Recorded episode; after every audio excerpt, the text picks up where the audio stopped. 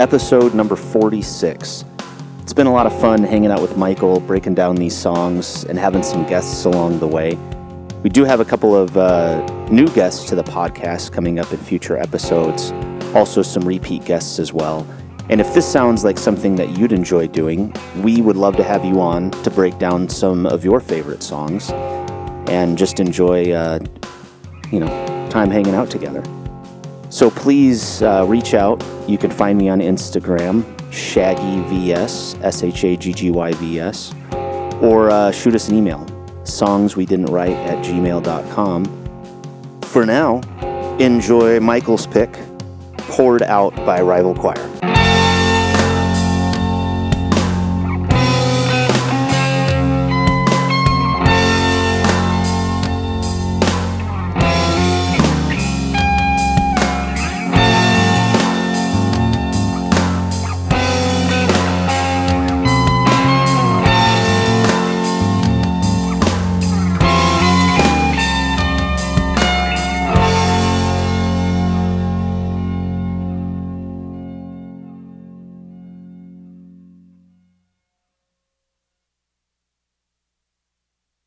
I'll tell I'll tell the listeners what I just encountered with you, though, that I'm very proud of. Very proud. Oh. Um, so, for all you um, listeners out there. I can hear there, us chewing into the microphone. Yeah. Clearly, we don't respect anyone anymore. But all of you listening out there, coast to coast, uh, shout out, what's going on? Happy fifth. Oh, I can't say the date. That's part of the podcast game. Is it doesn't matter. You have to believe that I'm saying this live when we. So now you know it's the fifth of July. Yeah, so we're recording this. Happy fifth. Um, Brandon and I often need to use the bathroom in between uh, songs separately. Yes, uh, we haven't gotten to the point where we're sharing the no bathroom. No sword fighting yet. Our no. friendship is not that great yet. No, but it might be soon because of what I'm going to tell you next. uh, Brandon uses the bathroom. I'm hanging in the kitchen. I use the bathroom. We're both in the kitchen. Okay, first of all, as as an aspiring writer, what I just did was I just included extraneous information that no one needs to know. Purred happily. If you yeah, ask like, I just needed to start with us in the kitchen. I didn't have to talk about us using the bathroom. So there I was in the kitchen with Brandon. And we're about to go back downstairs. And he just goes incredibly nonchalantly, hey, uh, there's some Twizzlers over there and uh, graham crackers right there.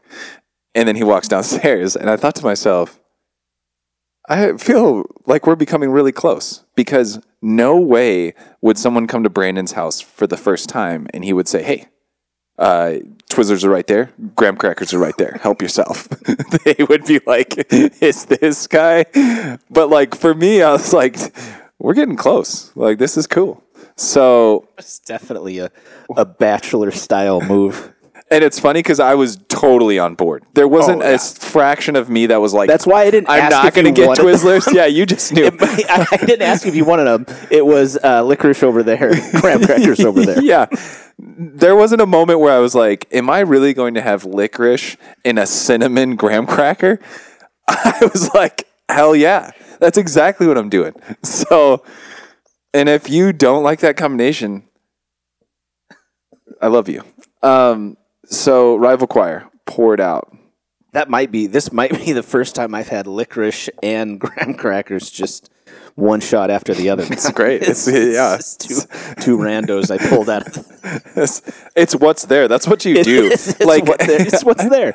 You're absolutely correct, man. I, I hate to be so stereotypical because we keep saying this, this, this word bachelor, but there's just a lot of truth to some of these things. And for me, I'll walk into my kitchen and just eat something. What's there? Yeah, and then and then I'll just roll out. Okay, I'm not. I got stuff I got to do. Okay. Um. Anyways, poured out. Poured out. Uh, Rival Choir. Rival Choir, formerly known as I think Mouth of the South. Mm-hmm. Um. I saw that. Yeah, and I got In some my other albums. Base amount of research. Yeah. So. Um, I believe they're on Face Down Records. Yeah. Yeah. Face Down. Shout out. They got some great bands. Uh, their lyrics are quite evangelical, and I'm f- totally fine with it. I really enjoy, because I think he's just a great songwriter and lyricist, and they're just super powerful.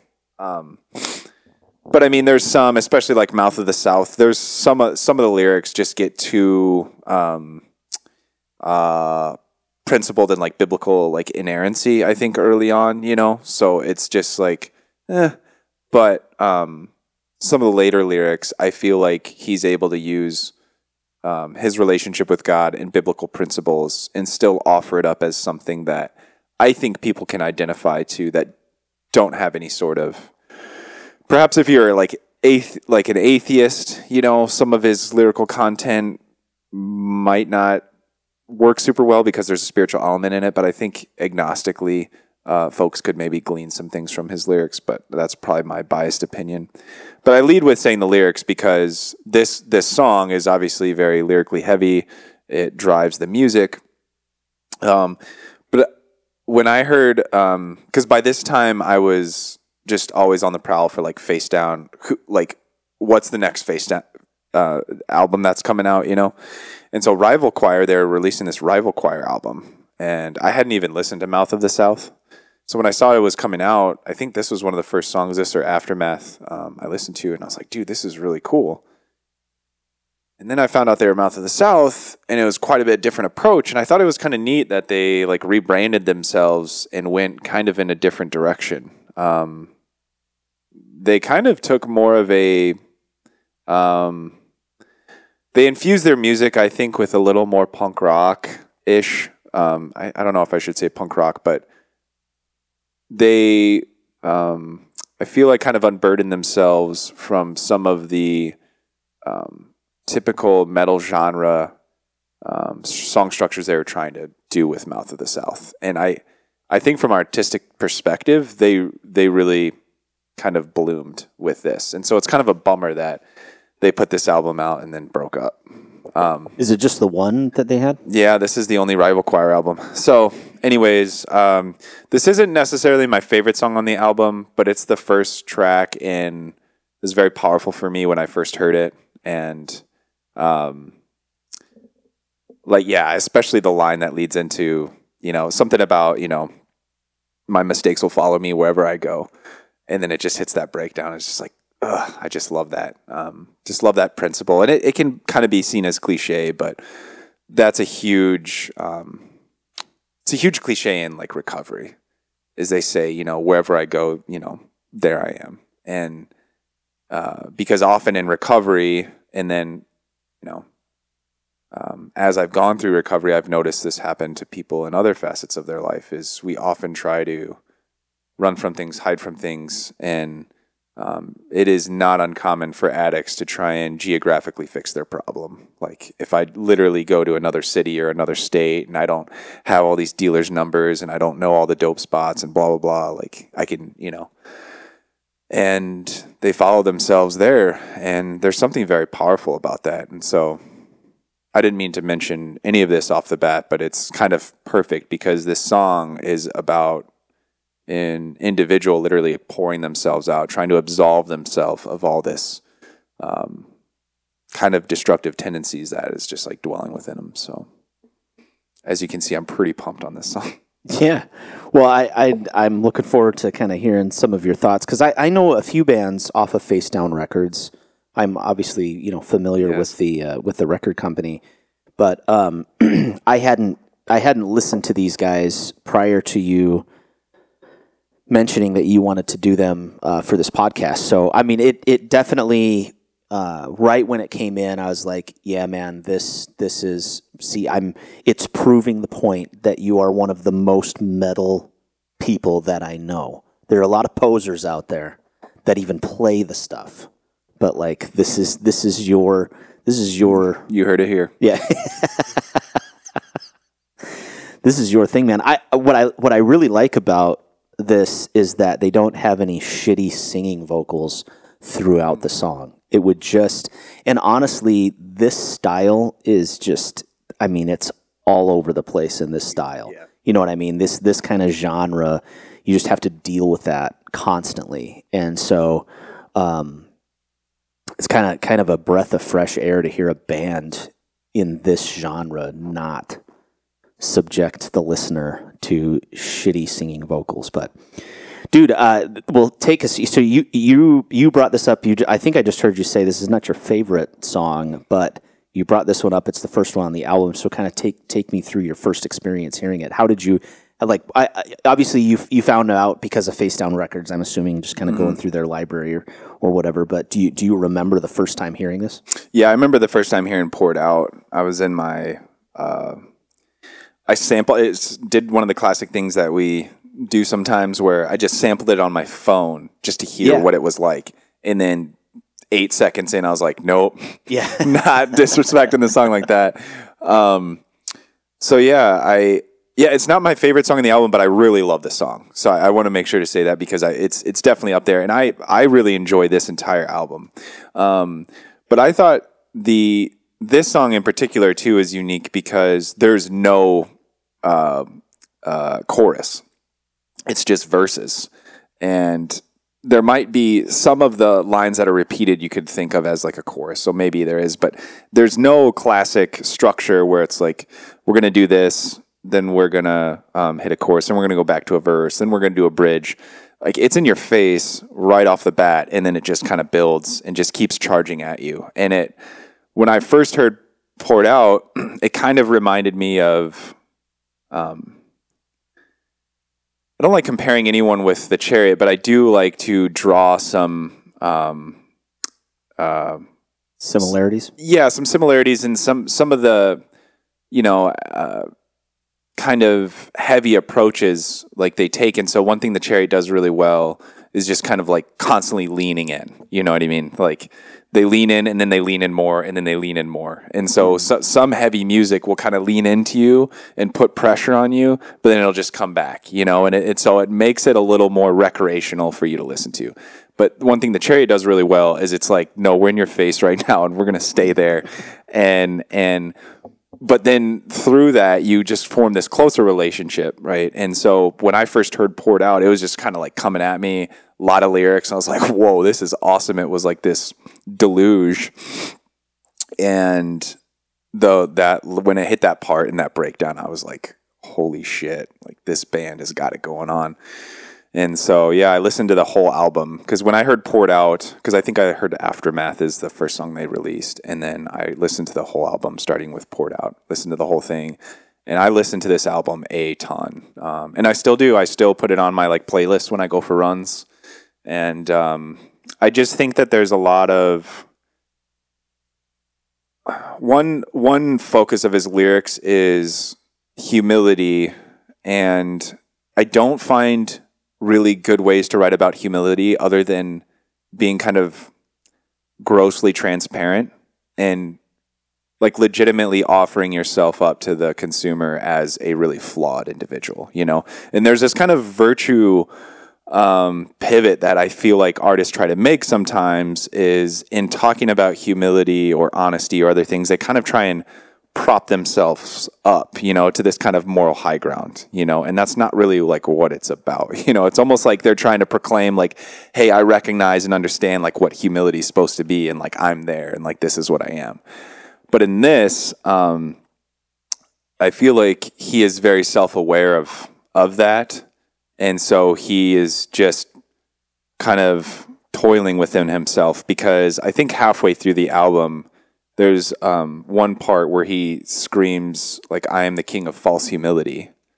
And I really feel like he sincerely, like, means that. And I, I can I can identify with that a lot because as someone who likes to write and as someone who likes to grow spiritually, um, humility can often be, um, like, a trap, you know, because I, I want to be a humble person. That's, like, one of my biggest goals. But I'm also a flawed human, and so sometimes I find myself thinking that I'm being humble or, th- you know what I mean, thinking I got it going on, and then a couple weeks later, I look back at the way I interacted with someone or the way I did something, I was like, oh, man, I was, like, all fucked up with that, you know? And that's kind of part of the game, you know, and I'm okay with that because I'm going to continue to try and chase humility, but in doing so, I just don't see how you can do that without kind of purging yourself of the kind of messed up thoughts. You know, that, and that's just me. That's just my opinion. Some people are probably a lot more level-headed than I am, and it doesn't take that much mental calisthenics to like be humble, but for me it does. And so I just can resonate with his writing style a lot. He's just kind of, he's just aggressive in the way he um, inventories himself, and I love that. Well, I, I think from a from a lyrical standpoint, when you talk about, you know, the humility, um, maybe the theme of humility, or at least kind of what um,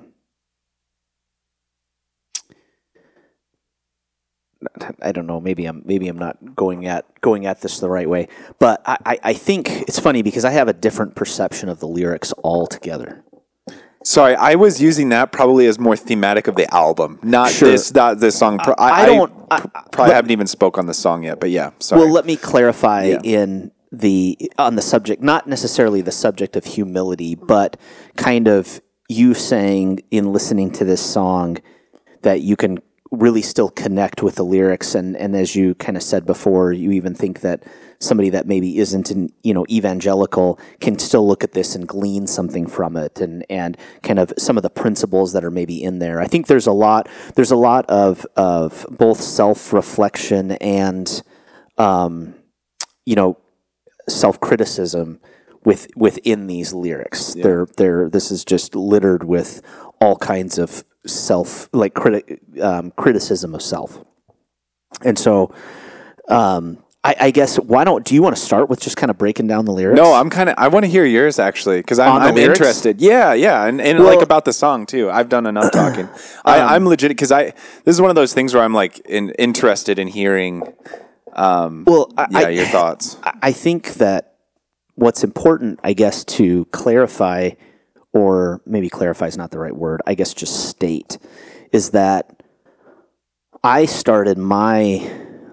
Let's continue to use the word evangelical, all right? So I, yeah. I started my evangelical walk um, from the first thing I can remember being like maybe four or five years old. Like I was just in the church system. And again, it wasn't because my dad or mom forced me to like go to that. I was raised there, they went, but then I also made a very conscious choice mm-hmm. to attend, and I began to develop really strong relationships and... Um, So at a very young age, I was, uh, uh, as as we've discussed in, in other episodes, my my brain was being fixed to a lot of those teachings. And so um, there are many lyrics, many songs that have lyrics that are in this same vein that um, all kinds of different, you know, call it evangelical, let's keep using that word, bands would just have a lot of self-criticism. And me coming out of the church system when I was um, eighteen, you know, I still heavily, you know, believed in Jesus and wanted to follow God. And as I've kind of discussed, it's kind of mid, mid-twenties where I started doing a lot of the questioning and kind of um, trying to figure things out. Anyway, Uh, it was always that whole Jesus first, yourself last, others in between, and putting yourself down and having that self-criticism. And it's, what's funny is, see, oh. you got into the, you, um, after kind of recovery, that's when you, like, what year was it that you kind of started yeah, attending yeah. church and getting involved in that community? Yeah, uh, twenty-five, twenty-six. You were twenty-five or twenty-six, yeah. right? So... we have completely different stories because yeah. by the time I was my mid-twenties kind of pulling away was when you were going in. Yeah. And so a lot of the the things that I am jaded by, you have much more um, like a, a self-reflection that can go along with it that isn't littered with just what would be uh, similar to like a brainwashing that I had to, I had yeah. to, I had to like pro, I yeah, had to I really completely feel for you on that. Cut the programming away from myself, right? Because yeah. I was that I'm using words that people would just understand. I don't I don't mean to make it sound like I was like in this cult, but I was so self-critical, so down on myself. Anything good had to come from God. Anything um, good could not possibly come from me. I'm I'm worthless. I came from dirt. Mm-hmm. When this life is over, I can only hope to get to heaven where I can just worship Jesus and God for eternity. Mm-hmm. And I am nothing, right? So when I read lyrics like this, it's quite triggering. Oh man, I'm so but, sorry. No, I didn't no, no. Even think hold about on. That. I think yeah. it was. I think it's perfect to discuss though, because yeah. I don't. I don't put it in a way like ah, I can't handle it. This is not healthy sure. for me. Sure. Yeah, I didn't even think about that. Anytime though, yeah. I go through and I'm like reading some of these kinds of, of things, what it what it makes me feel though is how I can be. Um, I used to see eye to eye with this, and I used to get down on myself and allow it to get me there. Mm-hmm. Whenever I read these, I'm in such a good headspace and a and a positive place that I just get incredibly thankful that, like, I feel like I kind of rose from exactly what this guy is wanting to kind of rise out of mm-hmm. because of, of the place that he's stuck in. Yeah. I feel like I rose out of that place. Yeah. And, um, it came with a bit of abandoning my faith, but I rose out of this just hell mm. of of uh, of you know low self-worth. Yeah, and so um, to hear you, that's why I'm kind of interested now in your story yeah. because I don't want mine to like jade your story in no. any way. Yeah, yeah. Because it's so funny that through that evangelical lens, ours is so different that you would hear this and feel like you can reap good things from it about being humble, about self-reflection. Yeah. I kind of want to hear what you have to say. I'm kind of putting words a little bit in yeah. your mouth right now. But uh, um, and then for me, it's more or less like, oh, I could show you hundreds of songs that have lyrics very similar to this that I read now, and I'm like, that person is is lost in yeah. my mind, sure, my sure. kind of lost. Yeah, they don't know their own self because they bury it in hopes, in effort to put God up. Yeah, yeah, yeah. And so um, I, I think that there are a couple of lines in here, and literally only a couple of lines that I like read, and I'm like, oh, that's kind of a cool way to put it. Like, all my demons found an open door is just kind of a cool way to to put the point that he's trying to make. Mm-hmm. So it's not that I think the lyrics are terrible, because I do think there's clear effort and, and somewhat of a, of a, of a great arrangement of words. Yeah. But the overall theme is, um, hard. It's, it's hard. It's not, it's, I don't know. It's hard for me to, to not read these lyrics or hear them and not think about, you know, the first half of my life. Yeah, dude. I didn't and even what think I rose about, out yeah, of. Yeah, absolutely. So um, anyway, I, I think, uh, though, I, I really kind of want to hear your take, because um, it's just so funny how our experiences, while similar, are are dramatically different. And I think it's all about the timing in our lives. Yeah, I think it's, a, and, and also like the type, the kind of church that we went to too, and the, the tenets, you know, from, from what I hear.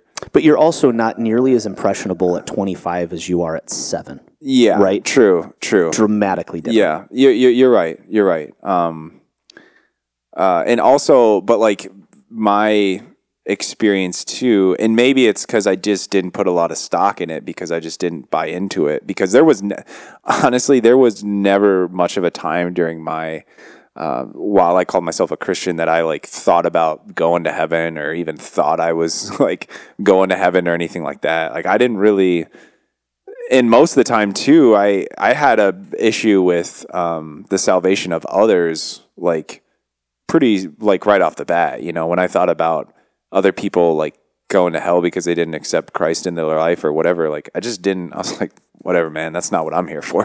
And so, but unfortunately I had to address that later on, you know, as, as, as I became more part of the church and interested in it, I needed to be on board with the core principles, and I just wasn't able to. So that's, you know, why I stopped going. And now I no longer refer to myself as a Christian, but yet still use the language that I believe in God, uh, because there's certain, in my opinion, core principles that makes someone a Christian if you don't have those core principles. And I'm not going to call myself a Christian if I'm not a Christian. You know what I mean? Um, yeah. But uh, so, but it, I, we did. I mean, and I, I don't know, man. My heart just kind of breaks for you hearing like a lot of the stuff that you went through, because I, I know, and I know other people that have gone through that too, and it's it's incredibly demoralizing. You know, um, having the, um, and I mean, Cameo went through a, a decent amount of this kind of identity um, just rupture, because uh, I think she did channel some of those thoughts of like heaven and hell. And that's like a very scary thing as a kid to go through, like hearing her talk about like thinking she might go to hell for like doing certain things and being certain ways, like in elementary school or middle school. Like that is, it's sickening to me, really, honestly. And I have a lot of um, hostility towards it. Uh, something that I would think of as, as righteous anger, but that's a whole nother separate well, uh, issue. I think that, but, I don't know the man that wrote these lyrics, but I, I think that, um, you know, when you take the line, I sought salvation through the ink in my pen, as if it held the parts of me that I just couldn't cleanse. I am stuck on repeat, regurgitating everything that's inside of me, screaming the same words for all these years. God, why is my trust outweighed by my fears? Those are things that, like, when I would just, when I would struggle with doubt or, like, um, even, like, sexual tension when you're a mm-hmm. teenager trying oh, yeah. to believe in God and not try to, you know, and you're, you're just, like, pushing back these sexual desires at a very formative time in your life. Dude, and you're like, oh, this is just Satan trying to take control of me. And like, you're trying to suppress all of these just things that you feel because you're a human being. And like, you feel like you're stuck on this repeat. Like, why can't I just trust you, God? Why can't I just like be, you know, be who you would want me to be? And you get in this cycle of like, I don't know, insanity. Yeah. And it was uh, um, to have that, especially at a time when your body's going through just oh yeah shit. I never would ever want to go back to being a sixteen to eighteen year old boy. Oh, like yeah. That is such a clusterfuck of a time in a boy's life, yeah. figuring shit out. And the whole time that you're feeling worthless and that you're not accomplishing what God would want you to do, and you're having all of these feelings that are clearly from the enemy kind of a thing. Like when I read this stuff, I see a guy that is just in his head, like he's just totally, um, you know, feeling worthless about having very normal Sure, responses sure. to certain things. And so I, I wouldn't doubt reading this guy's lyrics that he is just, I mean, into it hard. yeah. He is into this, he is into it balls deep, as I was. And, you know, I, I almost, this is almost when it's like, you know, it, Jesus, uh, save us, you know, from, uh, from your followers here. Like, I mean, these, these kind of things, these are like terrifying to me, to like somebody being stuck in that cycle. Oh man. So, yeah, no, this is crazy. I, I'll tell you what I get out of it, yeah. you know, it just for, for what it's worth, but I, yeah, I feel so, but now I feel really bad, but, uh, you shouldn't, it's no, like, yeah, it's, yeah. it's a, it's good. It's, well, I just didn't I, think of contextually, you know, because of your past experience. Anyways, yeah. uh, what, so what I get out of it, I can totally see where you're coming from. I, I, I can, I can, you know, definitely, uh, so for me, when it comes to the um, like sickening of self, so for me, and this is just my spiritual beliefs, I feel like I feel like there's a darkness within me and within other people that I've worked with in recovery, right? Like the disease of addiction is what we call it. Um, But it, it transcends that. Like I've just seen people deal with things in their life, and there's this strange um, self-destructive behavior that I've observed many people have that requires discipline to overcome. You know what I mean? And if you get complacent and if you get stagnant, then you can um, unfortunately backslide into this just very self-destructive damaging behavior to yourself and others. And so that's an experience I come from, especially like in it, in it with being a recovering addict. And so that's one thing I love about like parts of these lyrics is, um, for me, like, I do have demons that try to find an open door. And and if they do, uh, it's awful. You know, it's terrible. And so one way I do reconcile with that is through the pen, you know. And so, but I think, I mean, to your credit, to what you're saying, I would imagine that my relationship with my higher power may be um, fairly different than hearing what you suspect he's going through, you know, because um, I don't feel um, an amount of uh, shame so much at all with it, with my higher power, but I do seek out like strength and guidance from my higher power in my relationship with them to confront these things, you know, because I don't like to confront these things on um, my own, in the sense of, um, yeah, I'm not going to go into my opinion on my relationship with my higher power, but anyways, um, like the way I reconcile with these things, I have a lot of similarities with, with, with what he's talking about. And so, um, yeah, some of the lyrics I just can't, I just don't relate with in this, you know, but I do like, um, uh, uh, where is it? Where is it? Yeah. I'm still just stuck on repeat. I'm getting sick. I'm getting sick of this. It's all starting to feel like home. No matter how far I run, my mistakes follow me wherever I go. Um, that whole I'm getting sick. Um, I actually just had an experience recently where, um,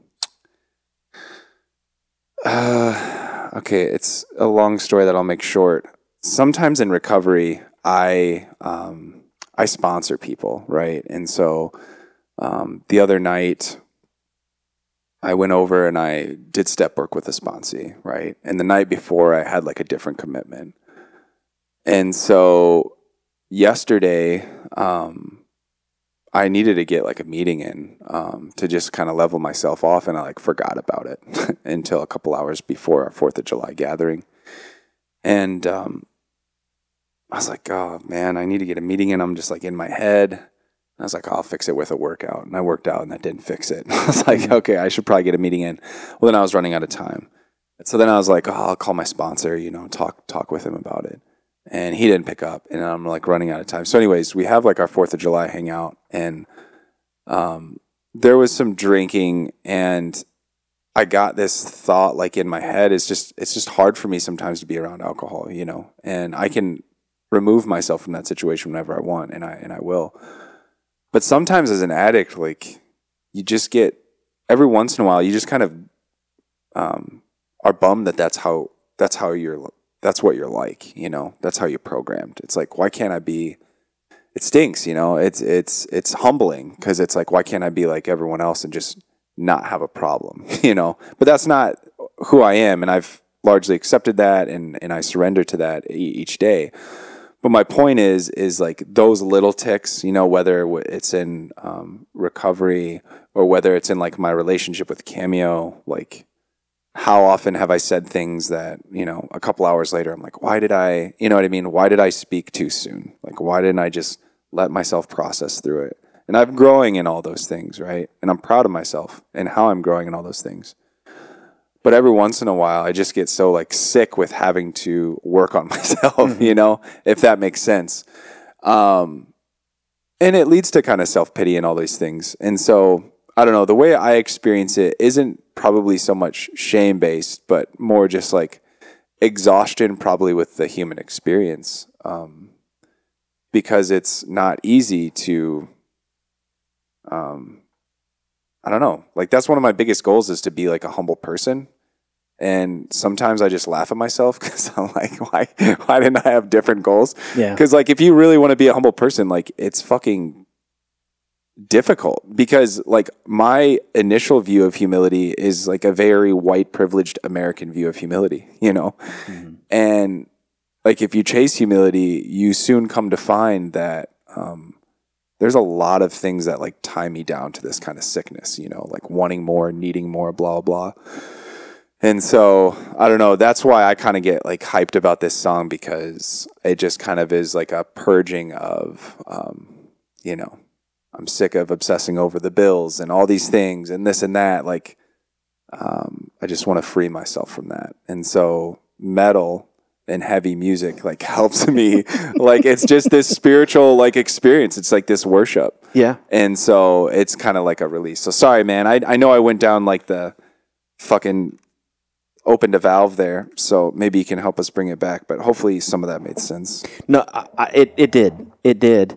And I really, um, it's actually kind of cool to hear your, it's just kind of cool that the the lyrical content, you know, it's obviously the same lyrics I'm looking at that you're looking at, but how how we internalize them and can utilize them in, in um, it,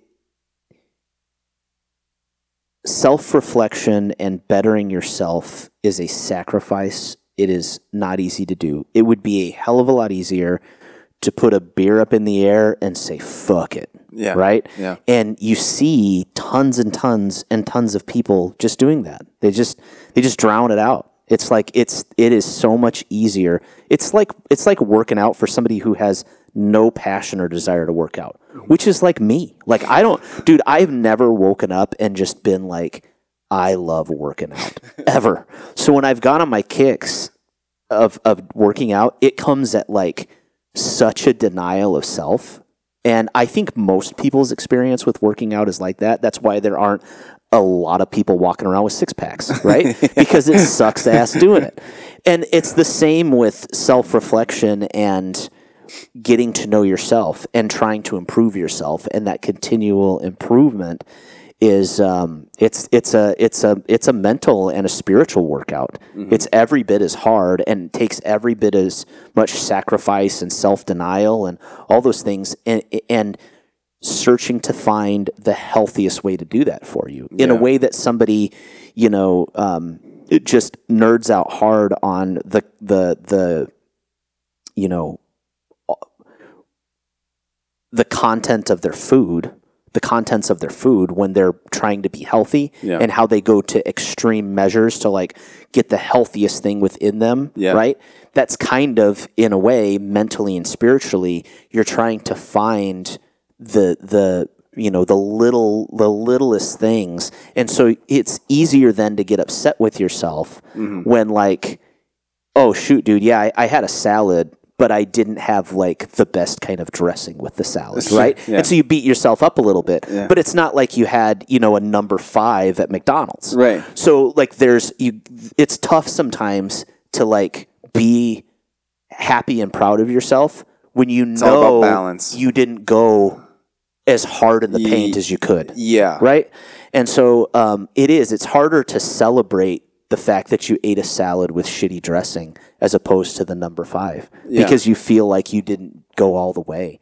But at a time, you made a little bit of a sacrifice because you didn't really want to do it anyway. I know I'm using a shit comparison, but hopefully that makes sense. And I think that that's what we, I, I, I do that. I, I, I can get in that mode as well. Where, yeah, like, but at the end of the day, where you're at, where you were ten years ago and where you're at now is, yeah, the summation of all the little sacrifices you've made along the way and all the positive impacts you've had on other people that have built you up to to be in a position now where like you don't even want to go down an old road because you got so many people that count on you and you count on yourself in a very positive and healthy way. Yeah. You know, and so you have to take that step back. And what's that saying of, can't see the forest for the trees or whatever it is. Yeah, yeah. Just got to right. take a step back and be like, dude, this the journey that I'm on. Yeah, it's uh, it's this is I'm I'm I'm pretty far ahead right now, and yeah. um, I, I guess just just, but it, it, my life application in this, which I think it's it, it, typically I save it for the very end, but I think it's just going along with all this. I just wrote in self-reflection and criticism is an instrumental part of self-discovery and growth. No. And so what I would advise somebody to do is not like I'm anybody that you have to listen to, but don't wallow in the self-criticism, mm-hmm, or even in the self-reflection, mm-hmm, like of all the bad times. You don't want to wallow in it. You want to rise from it. Mm-hmm. And so be in it. Don't wallow in it.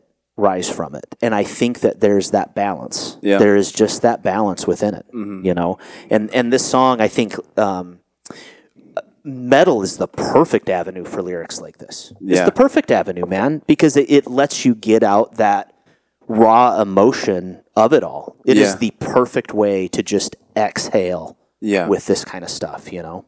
Yeah. I, I um, hell yeah. Uh, I, you made me think of something, so I'm going to just share this quick. But um, yeah, like part of my insanity too is um, I don't, it, it, so things like this, I don't find as um, mystical at all. Like I f- find it pretty black and white, uh, psychological. Is unfortunately there were things that, you know, I developed methods of thinking when I was young. I had a very tumultuous relationship with my father, and I was constantly having to worry about, um, you know, kind of making him happy. Not like, it was just walking on eggshells all the time to a very like intense degree, right? So I was always having to analyze myself. Unfortunately, the way that's translated into my um, adult life, and I've worked on it a ton, and I've come a long way, is I obsess over like how I'm perceived by others, and you know, I always want to make other people happy, and I always want to have the right things to say and all this bullshit. And I've had to really work on that and and and work on becoming a person that just has a backbone and like can just be themselves. And if people don't like me sometimes, that's fine, because not everyone's going to like me, as long as I'm being, you know, honest with myself and all these things and whatever. There's this whole fucking gambit that I've had to work on. But part of my insanity still to this day is like, dude, there'll be days when like I'm driving home from work and I'm like re-examining whatever conversations we have. And I will like scan it and be like, is there anything dumb I said to Brandon? And is there anything like out of line that I said? And I'll think of conversations I had with people, and I think of things I do. And so those, you know, and those weren't, like I said, like, not mystical demons placed within me, but unfortunately it has become, you know, symbolically a demon in my mind to think like that. And so it's, it's a lot of work, right? Like it's a lot of work to um, rewire yourself when you go through such a long period of time of thinking in such an unhealthy way. You know, I mean, I'm thirty-three and I'm dealing with things that started when I was very young. So that's just like the awesome celebration like of heavy music that I just love, is like it, you know, um, when like breakdowns like that hit after like a stanza that I can kind of like, yeah, I'm fucking sick of this too, man. You know, like I get this shit out of my head, yeah, yeah. and God help me.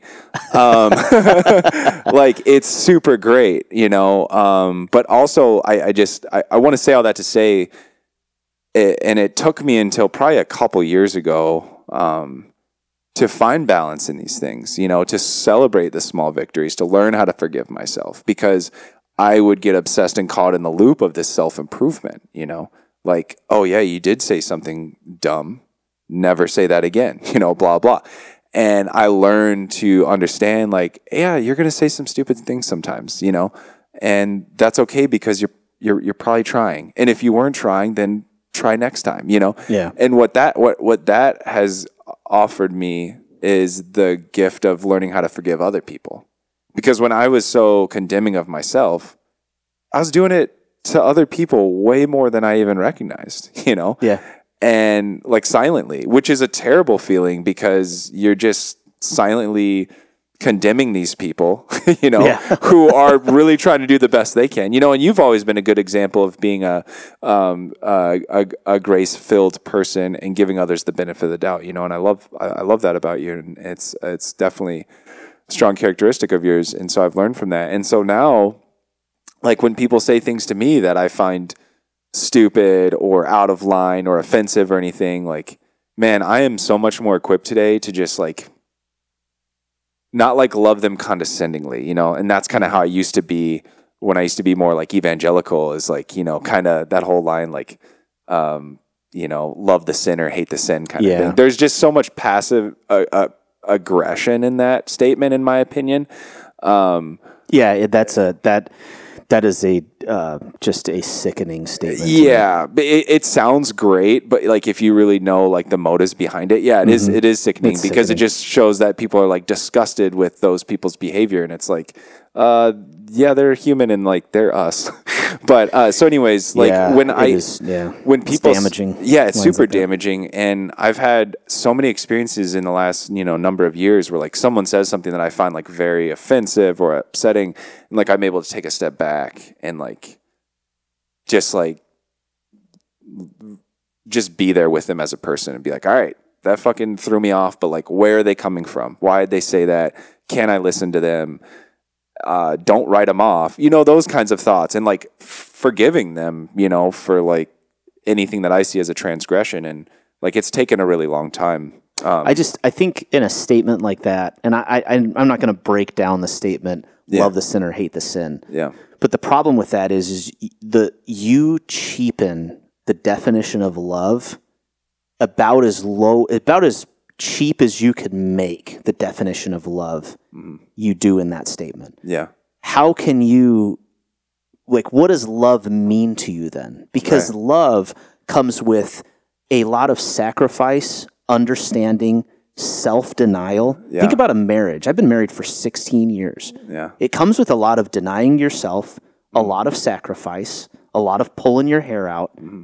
for real, actual, legitimate love. And how are you going to do that when you put somebody down? It's what you're doing is defining that sinner by their sin in that statement. Yeah. And what you're deeming as sin and what you don't like and what you don't see eye to eye with is what they're committing, and most likely a lot, in order to define them as a sinner. And where is your sacrifice and understanding to look at their past and see what brought them to that point yes. and why they're going through that hell? Yes. Fuck you and your false love.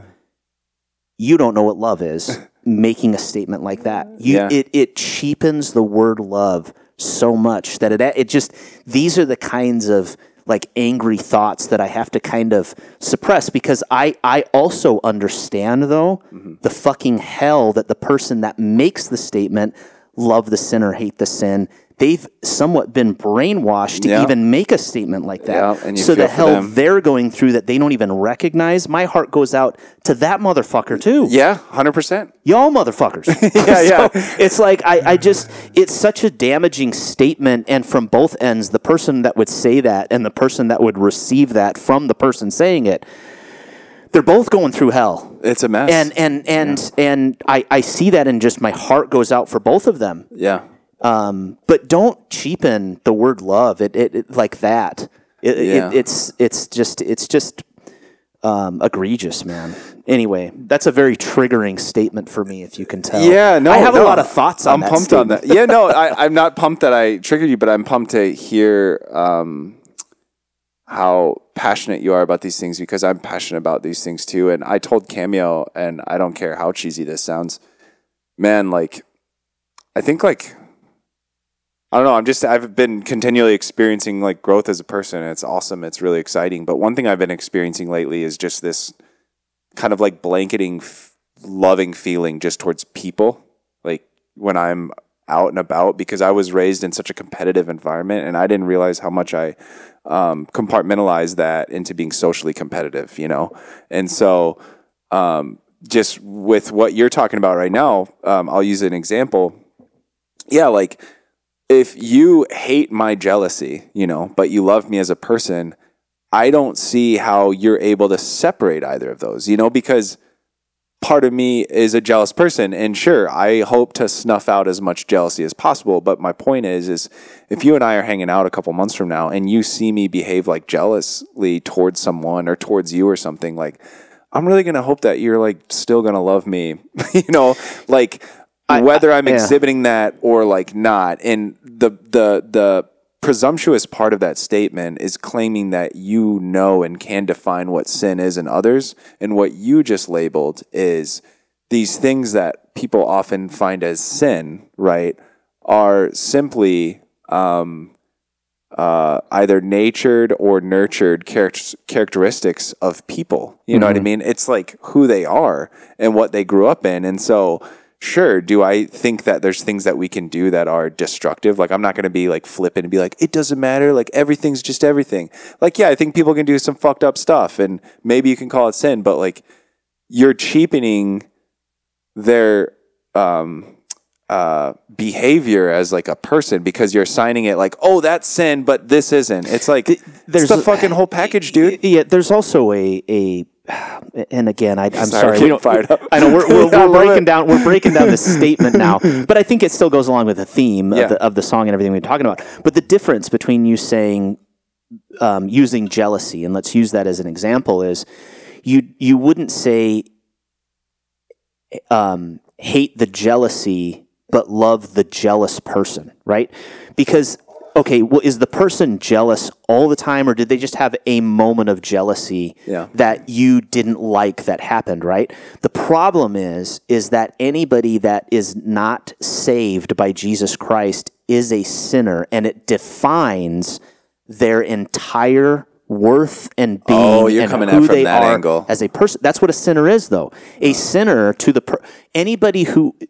I would never call somebody a sinner because it's not part of my vocabulary. Uh-huh. I don't assign myself to a religion that defines somebody as a sinner. Yeah. And so you have to understand that when you define yourself as a sinner, it is it is in my in my experience with those that call people sinners, it is like saying I am an American because I live in America and I have an assigned title to me being a, having residence in this country. Mm-hmm. I am not European. I am not German. I am American because I have residence in the United States of America.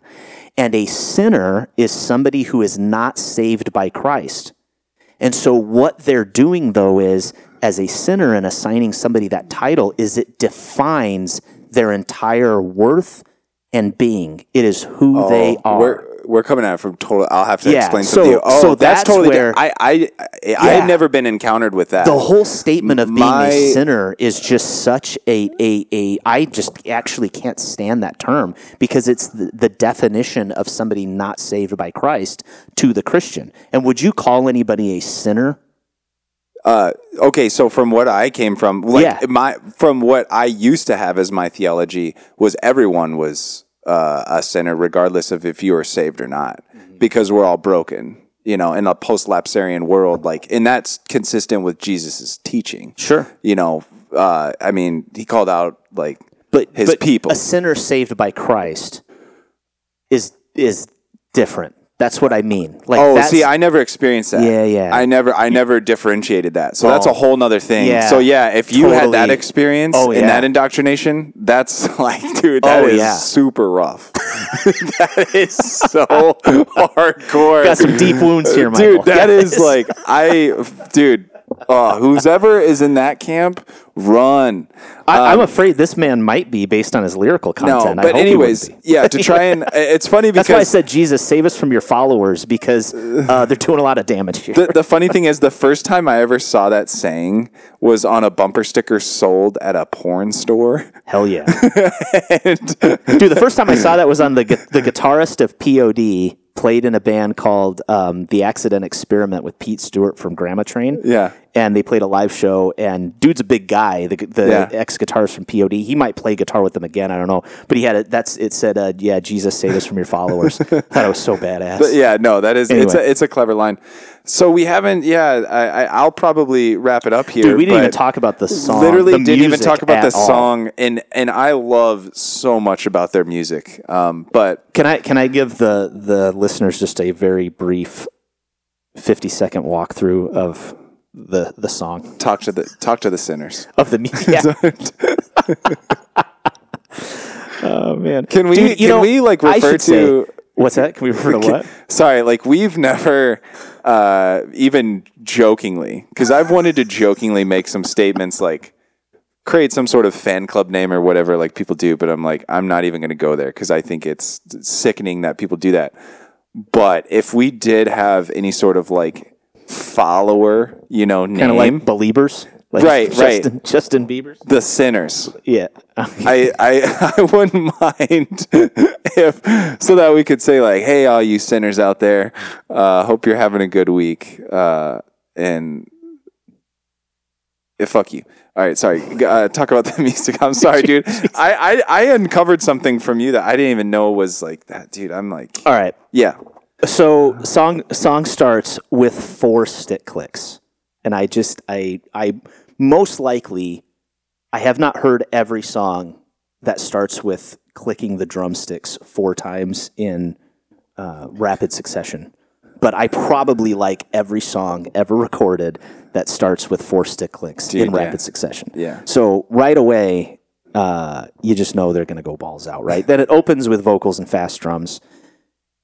It's immediate L C R mixing, left, center, right. The guitar parts, they're panned hard left and right, and they're the same in, in both speakers. Dude, at thirty-six seconds, I love the guitar. I love the guitar part. It actually extends a, the phrasing a little bit into the next phrase with um, a guitar harmonic, and they just they run the phrase, and then they end it at the beginning of the next one with this harmonic, and it just gives you this mood of where you just kind of want to like move your head sideways, like, yes, yeah, you know what I mean? Yeah. I, they have a couple of moments like that. That's really great. And then at one minute, um, they add the sirening guitar, uh, and it just adds a different layer. And at, at first when it comes in, it's just one note, and they're just kind of, it, it more or less acts like a siren. Um, it's, it's happens when the lyrics are keep my eyes from worthless things. Um, that's when that lyric is in. Um, up up till up till that point, everything was really just duplicated left and right from a guitar standpoint. So that siren just kind of added a new layer. And to your point, this doesn't yeah, follow. Siren. Okay, I know what you're talking about now. This, yeah, yeah. dude, I love that. And yep. this to this point, it doesn't really, um, or to your point from before, this doesn't really follow a verse, chorus, verse, chorus kind of a thing. They're just parts that mm. are coming, and and the parts are repeated. Um, but that's, you know, there's some stuff added. Because, oh, is there some repeated part? Okay. Yeah. From, well, from a, from a, um, just what the guitars are playing. Oh, but, um, gotcha. Then the sirening turns into like that reverbed out guitar line at a minute forty, um, which comes after there's like that soft picking part where it drops and then it comes in, and that kind of sirening guitar that was before, it starts with that same note, but then it actually moves into a line and it really adds depth. In fact, when we listened to this before, that was the part you're like, I like that. Second yeah, guitar. Yeah, yeah. That thing, it really definitely um, uh, helps the, the song progress. I, I actually feel like that guitar part is kind of reminiscent of like a Me Without You, just reverbed out yeah. um, line. Maybe maybe more from like Catch the Foxes kind yeah, of yeah. Um, stage, and, and a little bit of Brother Sister, but it just kind of had a little bit of that um, that style to me. Um But then leading into the breakdown, how they just kind of have the chords hit, and they kind of let, let the chords kind of ring out a little bit. And then they obviously bust out the breakdown, which is nothing super fancy. No. And yeah. I like that. Oh, I, do you like that? I was going to ask I you. I was curious well, if you did or not. I'm a fan of all different kinds of breakdowns, Michael, no as doubt. you know. No I, I mean, we have, uh, uh, there are just some unbelievable, like The Bled has some guitar or some uh, guitar lines for breakdowns that just are super creative and and wouldn't be easy to play, and they're all different kinds. But sometimes just allowing the listener to just feel the the the just the banging of the chords and being able to just move their head with it and not have to kind of like feel all the creative things going on. And I love all the creative yeah, breakdown no, I'm stuff. With you. Yep. Probably more than I like straight chord stuff, but like breaking it up like this, it has its place. Oh, for sure, man. Yeah, it's it's just a really solid, amazing part of the song, and finishing out with it, I love it because there's nothing more that needs to be said lyrically or done musically. Yeah. It just it finishes when it's supposed to. There's just no need to go back to some familiar part that you had b- heard before. It's all laid out. Yeah, and so um, I think from a structure standpoint, it's it's um, uh, a pretty complete song. So. Anyway, dude, I, I think, you know, the last episode was Congratulations by the Juliana Theory. And that was a pretty lighthearted episode compared to this one. In fact, we just shit on the singer, the lyrics, really the lyrics, I should say, yeah. not the actual singing, but the lyrics quite a bit, and uh, it was kind of lighthearted. We didn't really get in depth. And then we got actually into some pretty heavy things on this one yes. from a lyrical standpoint. Yes. We should try to balance that out next episode. Yeah. Next episode. I think, too, I would say... We're going to talk about abortion. I, say, I don't really balance it we're out. Gonna, we're going to debate. Um, um, no, I think it's funny that the song I bring to the table, we can act like, you know, just a couple of high schoolers calling call it a dude a douchebag. And then the song you bring up, we actually get into some really kind of analytical, good, good things and self-reflection. And I feel like I'm just that dumb guy. Don't. Dude, I, I knew you were going to go there. Don't. No. Lines. No. Don't do that. You try and do that. Dude, if, that's pretty if great. If anyone met you or I, and I think you would agree with me on this, because I feel like it's not a stretch for some people that meet me in real life to maybe think I'm just kind of adrift. And part, part of me, see, you laugh. Dude, you weren't laugh that much. The, the look on your face and your eyebrow movement when you said adrift, it was the whole package that the listener just couldn't see how you delivered the word if, adrift. If someone met like Brandon and I in the workplace, okay, they would think, Brandon squared away. I'm going to pay attention to this guy. I don't know about that guy over there in the corner. Maybe he'll pan out, but he's suspicious. Okay, so I don't like it when on the podcast you try and make me sound like I'm some fucking... Anyways, uh, yeah, great um, musical analysis, Mister Brandon. Um, I don't have... Yeah, I'm not bummed that we went there because I think we're always constructing and deconstructing things like in our head and our hearts, you know? And so I think you and I... are still, you know, growing as people spiritually. And there's much that we haven't been able to talk to other people about that we get to talk to each other about. And I think that's really cool, you know? I mean, especially like, you know, being a former Christian that still wants to have constructive conversations about spirituality is a little difficult because there's not many people that I'm able to engage in that with, you know? Um, it's a little easier to find people who want to talk about things spitefully with, you know, and that's sure. not like, and that has its, it's place too. It, it does. But it has its place because some, some yeah. of those people are just really fucking wounded from what there's they went baggage, through, and I feel man. for them. Yeah, yeah so I don't like it. hold them down on that. But to be able to just talk about these things and analyze them, and also just as much as I did before, like I still have a very strong urge to learn. And I can't learn about things spiritually unless I talk about them, you know? And I think you and I see pretty eye to eye, um, at least on a lot of things. And I think one thing that we have a difficult time with is when we feel like someone is confident in how they're assigning their understanding of other people spiritually. You know, mm-hmm. I think that's something that we really have a tough time with. So um, I don't feel bad that, like, this cropped up, like... Um, I think it's inevitable with the lyrical con- yeah, content. Yeah, frustration that you have and frustration that I have and talking about it. But at the end of the day, um, uh, this is one of the few bands, like I said in the very beginning, that's this evangelical that I can still rock. But I have to compartmentalize things. And even some of the things that you brought up, like when I went back and looked at him while we're talking about this, I'm like, oh yeah, like I wouldn't go there, you know, like with some of the lyrics that he even uses in this. Um, and there's there's other tracks um There's some tracks that there's like certain parts where I just kind of, not like cringy for me to listen to, but I'm just kind of like bummed because I can't experience them how I used to, you know, just because I have changed um, since then. But at the end of the day, I will definitely give him credit for the um, uh, like linguistic um, kind of... Uh, I don't know if I'd say linguistic, but like m- more like syllabic, like the syllabic pairing with the with the words, like how yeah. he stresses his syllables on certain lines and how that oh, relates great, to the man. music. Yeah, yeah. I just think he does super well with that. Um, it's called a melody. Okay. Yep.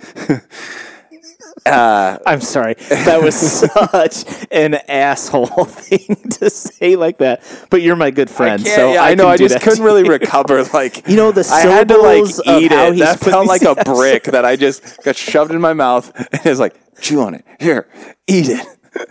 I just like I couldn't just nod and be like, uh, I'm so yes, sorry, man. Uh, no, I, you know, I. Um, I'm gonna, I'm gonna, sorry, I'm just gonna make a joke. I'm gonna pray for you.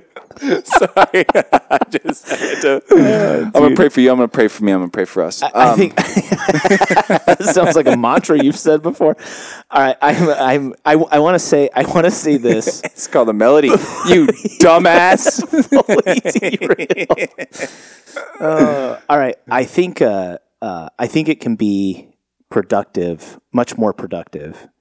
To, um, I guess, what are some cliche ways to put it? Not not being high on your own supply, not liking the smell of your own shit.